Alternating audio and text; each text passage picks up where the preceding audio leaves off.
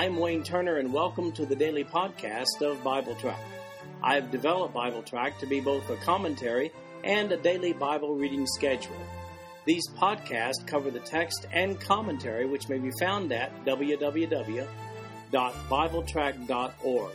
So, for those who have a busy schedule but do have time to listen to the Bible being read, this podcast is for you. At the end of one year, you will have gone completely through the Bible. Today's reading is Genesis chapters 38 through 40. In Genesis chapter 38, we take a detour from the story regarding Joseph and we talk about a rather interesting but somewhat strange account that takes place with one of Jacob's sons, Judah. Chapter 38, verse 1. And it came to pass at that time that Judah went down from his brethren and turned into a certain Adullamite whose name was Hira. And Judah saw there a daughter of a certain Canaanite whose name was Shua, and he took her and went in unto her.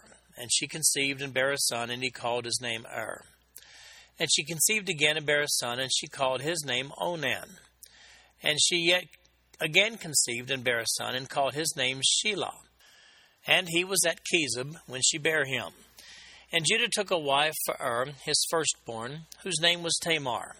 And Er, Judah's firstborn, was wicked in the sight of the Lord, and the Lord slew him. And Judah said unto Onan, Go in unto thy brother's wife, and marry her, and raise up seed to thy brother. And Onan knew that the seed should not be his, and it came to pass, when he went in unto his brother's wife, that he spilled it on the ground, lest that he should give seed to his brother. And the thing which he did displeased the Lord, wherefore he slew him also. Then said Judah to Tamar, his daughter in law, Remain a widow at thy father's house, till Shelah my son be grown. For he said, Lest peradventure he die also, as his brethren did. And Tamar went and dwelt in her father's house. And in the process of time, the daughter of Shua, Judah's wife, died. And Judah was comforted and went up unto his sheep shearers to Timnah, he and his friend Hira the Adullamite. And it was told Tamar, saying, Behold, thy father in law goeth up to Timnah to shear his sheep. And she put her widow's garments off from her, and covered her head with a veil, and wrapped herself, and sat in an open place which is by the way to Timnah. For she saw that Shelah was grown, and she was not given unto him to wife. When Judah saw her, he thought her to be an harlot, because she had covered her face. And he turned unto her by the way, and said, Go to, I pray thee, let me come in unto thee. For he knew not that she was his daughter in law. And she said, What wilt thou give me, that thou mayest come in unto me? And he said, I will send thee a kid from the flock. And she said, Wilt thou give me a pledge, till thou send it? And he said, What pledge shall I give thee? And she said, Thy signet, and thy bracelets, and thy staff that is in thine hand. And he gave it to her, and came in unto her, and she conceived by him. And she arose and went away, and laid by her veil from her, and put on the garments of her widowhood. And Judah sent the kid by the hand of his friend the Adullamite to receive his pledge from the woman's hand, but he found her not. Then he asked the men of that place, saying, Where is the harlot that was openly by the wayside? And they said, There was no harlot in this place. And he returned to Judah and said, I cannot find her. And also the men of the place said, There was no harlot in this place. And Judah said, Let her take it to her, lest we be shamed. Behold, I send this kid, and thou hast not found her. And it came to pass, about three months after, that it was told Judah, saying, Tamar thy daughter in law hath played the harlot, and also, behold, she is with child by whoredom. And Judah said, Bring her forth, and let her be burned. When she was brought forth, she sent to her father in law, saying, By the man whose these are, am I with child? And she said, Discern, I pray thee, whose are these, the signet, and the bracelets, and staff? And Judah acknowledged them, and said, She hath been more righteous than I, because that I gave her not to Shelah my son. And he knew her again no more. And it came to pass in the time of her travail that, behold, twins were in her womb. And it came to pass when she travailed that the one put out his hand, and the midwife took and bound upon his hand a scarlet thread, saying, This came out first. And it came to pass, as he drew back his hand, that behold, his brother came out, and she said, How hast thou broken forth? This breach be upon thee. Therefore his name was called Pharez. And afterward came out his brother, that had the scarlet thread upon his hand, and his name was called Zerah. Well, this story is most interesting, although it's not immediately apparent why it's included in the Genesis account. Let's establish right now. Pharez is also sometimes spelled P H A R E S and sometimes P E R E Z. It's the same person. That was the son born out of this incident. He's an ancestor of King David and Jesus the Messiah. Had it not been for the actions of Tamar, Judah's line might have been terminated. That's why this story is so significant.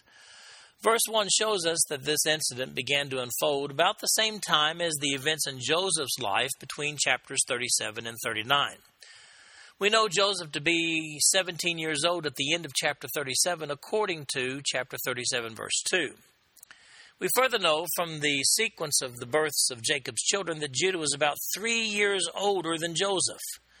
We see that in the chronology that we find in Genesis chapter 30. Well, that would make him about 20 years old or so. Since the family moved into Egypt approximately 22 years later, that would make it when Joseph was 39. We find that in Genesis chapter 45, verses 1 through 28. Well, that would mean that these events took place over the 22 years when Judah was between the ages of approximately 20 and 42. This story begins with an undesirable marriage. It was the son of Jacob, Judah, to a Canaanite woman. No, oh, based upon family history, you know, that Jacob and Leah couldn't have been too keen on that union. Who can forget Isaac's words to his son back in Genesis chapter 28, verse 1, when he flatly commanded him, Thou shalt not take a wife of the daughters of Canaan. So Judah, married to a Canaanite, had his first son, and his name was Er. He married him off to a woman named Tamar. Well, Er died at the hand of the Lord because of excessive wickedness. Verse 7.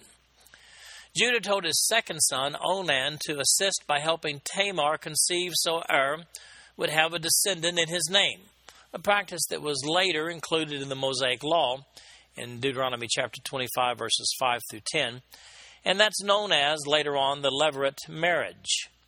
Onan took the free pass for personal pleasure, but intentionally withdrew at the critical moment for the express purpose of not allowing Tamar to conceive a child. God considered that a wicked act and slew him also. Why did Onan do it? Actually, while the text doesn't really say, it's really quite simple to venture a pretty solid guess here. Remember the valuable blessing of the firstborn? Ur was the firstborn son of Judah, and Tamar's son, though to be conceived with the help of Onan, would still have been Er's son, not his own. Onan must have considered that if he held out with Tamar, the firstborn grandson of Judah would be his own son by his own wife. Moreover, Onan would have been responsible for Tamar's son's support all the way to adulthood. Well, Judah promised Tamar that his third son would do the surrogate job when he matured, but he failed to keep his promise after his son was grown. Judah later referred to this failure to follow through with his commitment to her as an act of unrighteousness when he says of Tamar in verse 26, She hath been more righteous than I. Well, Tamar takes matters into her own hands. As she waits for Judah to fulfill his promise to her with regard to his youngest son, it becomes obvious to her that he's forgotten. Since Judah had sent Tamar back to live with her own father in the meantime, she was not in Judah's daily view to remind him of his promise. After the death of Judah's Canaanite wife, Shua, he goes up to where they are shearing his sheep and perhaps his first outing as a widower. While out with the boys, he decides to seek comfort from a local prostitute. Here's the twist Tamar knew that the only way she could legitimately bear an heir was in the name of her deceased husband, Judah's oldest son. She therefore poses as a prostitute and has relations with Judah himself. She does it to bear a son. He does it exclusively for pleasure. At this point, she is still considered family property and had not been released by Judah to marry someone else. He doesn't realize with whom he's just been so very, very intimate. She's smart, though. Gets a security deposit for the transaction, items that are indisputably the property of Judah. The Hebrew word for pledge used in verses 17, 18, and 20 is arabon. It's actually only used these three times in all of the Old Testament. Yet it is transliterated into Greek in three New Testament passages and translated earnest of the Spirit. For more information on that, look at the New Testament references to 2 Corinthians chapter 5 and look at the article on the earnest of the Spirit. When it is told to Judah that Tamar is pregnant, the solution is simple in his mind bring her forth and let her be burned. Well, that's enough to give in laws a bad name. Hey, hang on a minute, Judah. Wait till you find out who the father is going to be. Well, all right then. Let the children be born. At birth, isn't it interesting that there is yet another struggle between two womb mates vying for the right to become the firstborn? Remember Jacob and Esau? Even though Zerah gets a handout first and gets tagged, Pharez doesn't give up and manages to beat his brother out to win the highly esteemed privilege of being the firstborn. And that's how Pharez came into life.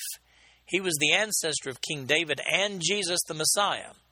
And that's why this amusing story is so vital to Jewish history. Come to think of it, didn't Grandpa Jacob use a disguise to fool his father back in Genesis chapter 27? Oh, but wait, there's more. An issue even larger than the ancestry of King David. God had made a promise to Abraham, Isaac, and Jacob that the land of Canaan would be their possession, not the possession of the Canaanites. You will recall that Abraham and then Isaac took great measures to make certain their sons did not marry Canaanite women. When Judah married a woman of Canaan, in verse 2, as Jacob's oldest unblemished son, he threatened to invalidate that promise. While he wasn't the oldest son, he was actually number four. He was the oldest who had not committed an atrocious act. However, Tamar's son by Judah served to skip the generation that included the descendant of the Canaanite woman with the blessing of the firstborn. Certainly, that is why this narrative is so very significant in Jewish history. As a result of Tamar's actions, Judah's eldest son has no Canaanite blood flowing through his veins, despite the fact that Judah had married a Canaanite woman through whom his other sons had been born. Now, it may seem like what Tamar did was dishonest. However, she really just managed to secure the right of the firstborn for her son, which had been promised to her by Judah many years earlier. Isn't it interesting that she used trickery to get what was rightfully hers just as Jacob and his mother Rebekah had done with Isaac a few decades earlier in Genesis chapter 27. Then there's this other interesting twist to the story the order of the births of Pharez and his twin brother Zerah. While being delivered, Zerah stuck his hand out first and was marked with a scarlet thread by the midwife.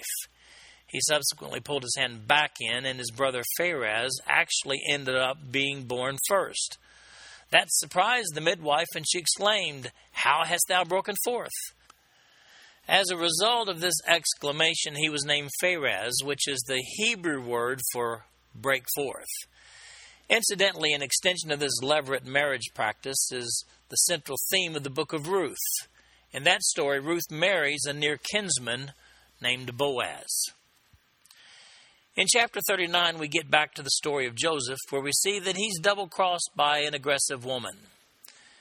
Verse 1 And Joseph was brought down to Egypt, and Potiphar, and an officer of Pharaoh, captain of the guard, an Egyptian, bought him of the hands of the Ishmaelites, which had brought him down thither. And the Lord was with Joseph, and he was a prosperous man, and he was in the house of his master, the Egyptian. And his master saw that the Lord was with him and that the Lord made all that he did to prosper in his hand. And Joseph found grace in his sight, and he served him. And he made him overseer over his house, and all that he had he put into his hand. And it came to pass from the time that he made him overseer in his house and over all that he had, that the Lord blessed the Egyptian's house for Joseph's sake. And the blessing of the Lord was upon all that he had in the house and in the field. And he left all that he had in Joseph's hand, and he knew not aught he had, save the bread which he did eat. And Joseph was a goodly person and well favored. And it came to pass after these things that his master's wife cast her eyes upon Joseph, and she said, Lie with me. But he refused, and said unto his master's wife, Behold, my master wotteth not what is with me in the house, and he hath commanded all that he hath into my hand. There is none greater in this house than I, neither hath he kept back anything from me but thee, because thou art his wife. How then can I do this great wickedness and sin against God?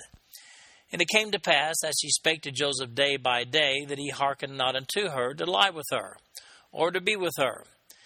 And it came to pass about this time that Joseph went into the house to do his business, and there was none of the men of the house there within.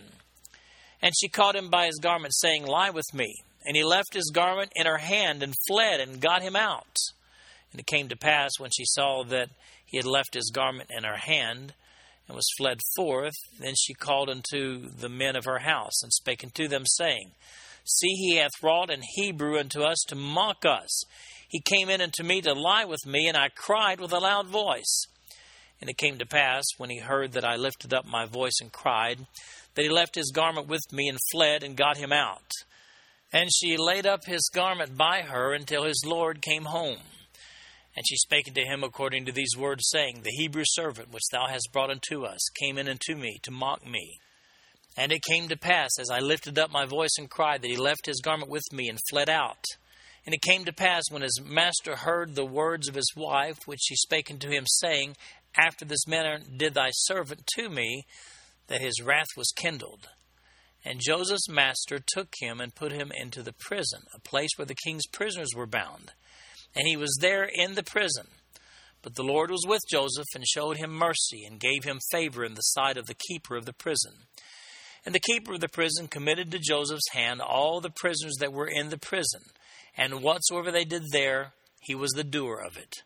The keeper of the prison looked not to anything that was under his hand, because the Lord was with him, and that which he did, the Lord made it to prosper. Now, this account continues from Genesis chapter 37. We had that interlude about Judah in chapter 38. So here we are, meanwhile, back down in Egypt. Joseph starts his new life as a slave in a high Egyptian official's household. He's come a long way from a household where everybody hated him except for his dad to a household where everybody loves him. Well, perhaps one of them a little bit too much. Potiphar's wife is persistent as she tries to expand his household duties, but Joseph resists all the way down to the end.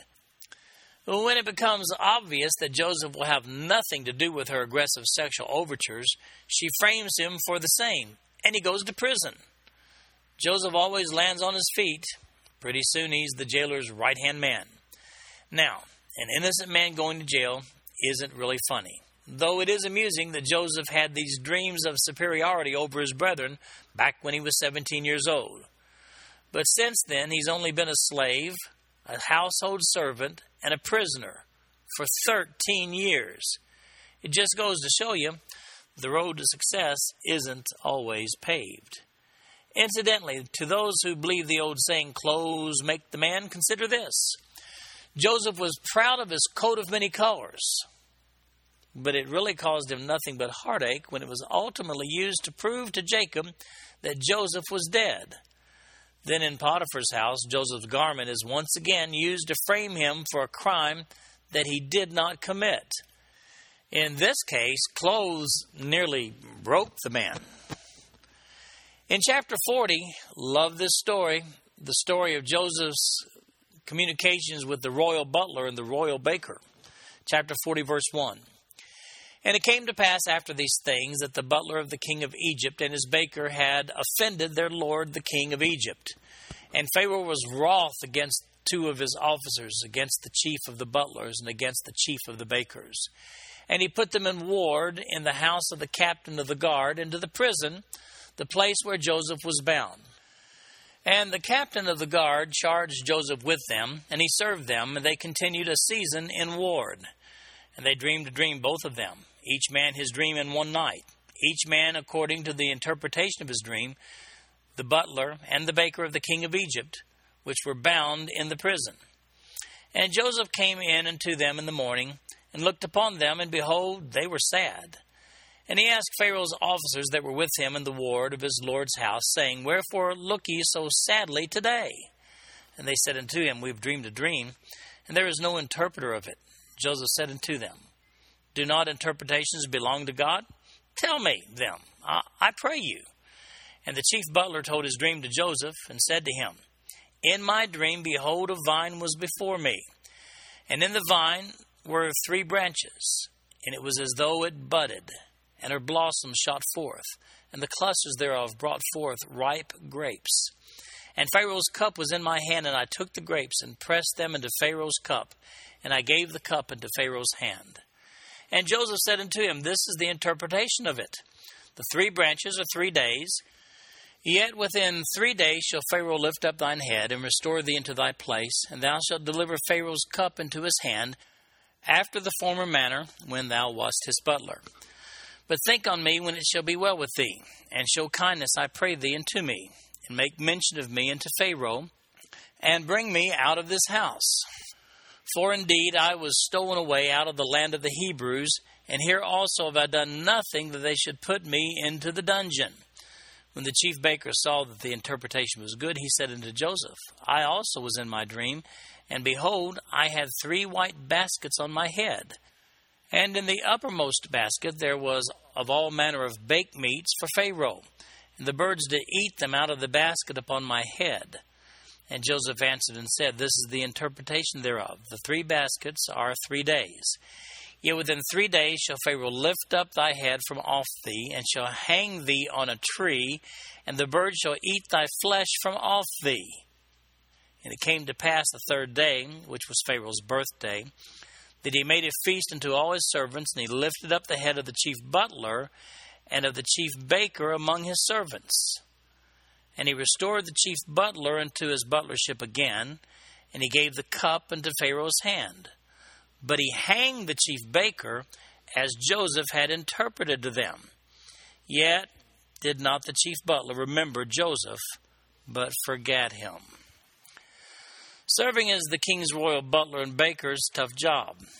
I don't know what they did, but the king puts them into Joseph's jail. They each have a dream. It would appear that they were accustomed to having someone interpret their dreams, but now they're in prison. Joseph recognizes their sadness and invites them to share the dreams with him for interpretive purposes. Joseph first interprets the butler's dream. You're going to get your old job back in three days. Joseph makes an appeal to the butler to remember Joseph's dilemma when he returns to Pharaoh's house and try to intercede for him. Whoa, great interpretation, the croissant maker thinks. Now do me. Ooh, bad news, cream puff boy. You're going to die in three days. Sure enough, three days later, the butler is back serving the king and the baker is hanging from a tree. So, did the butler remember his friend, his friend Joseph, back in prison? Well, not immediately, but his time will come in Genesis chapter 41, where this story continues. I guess the baker thought all of Joseph's interpretations would have fairy tale endings after hearing the interpretation of the butler's dream. One distinction, though, Notice in verse 11 that the cup of the butler was placed in Pharaoh's hand, but the birds in verse 17 ate Pharaoh's baked goods out of the basket on the baker's head before Pharaoh had a chance to eat them. You must admit, this is pretty exciting stuff. And this story of Joseph continues on into chapter 41. But that reading is for tomorrow. This concludes our podcast for today. I'm Wayne Turner, and if you'd like to read along with our commentary online, go to www.bibletrack.org. Thank you for listening in today. The background music for these podcasts is an original composition written by the music director of Fayette Bible Church, Paul Walton.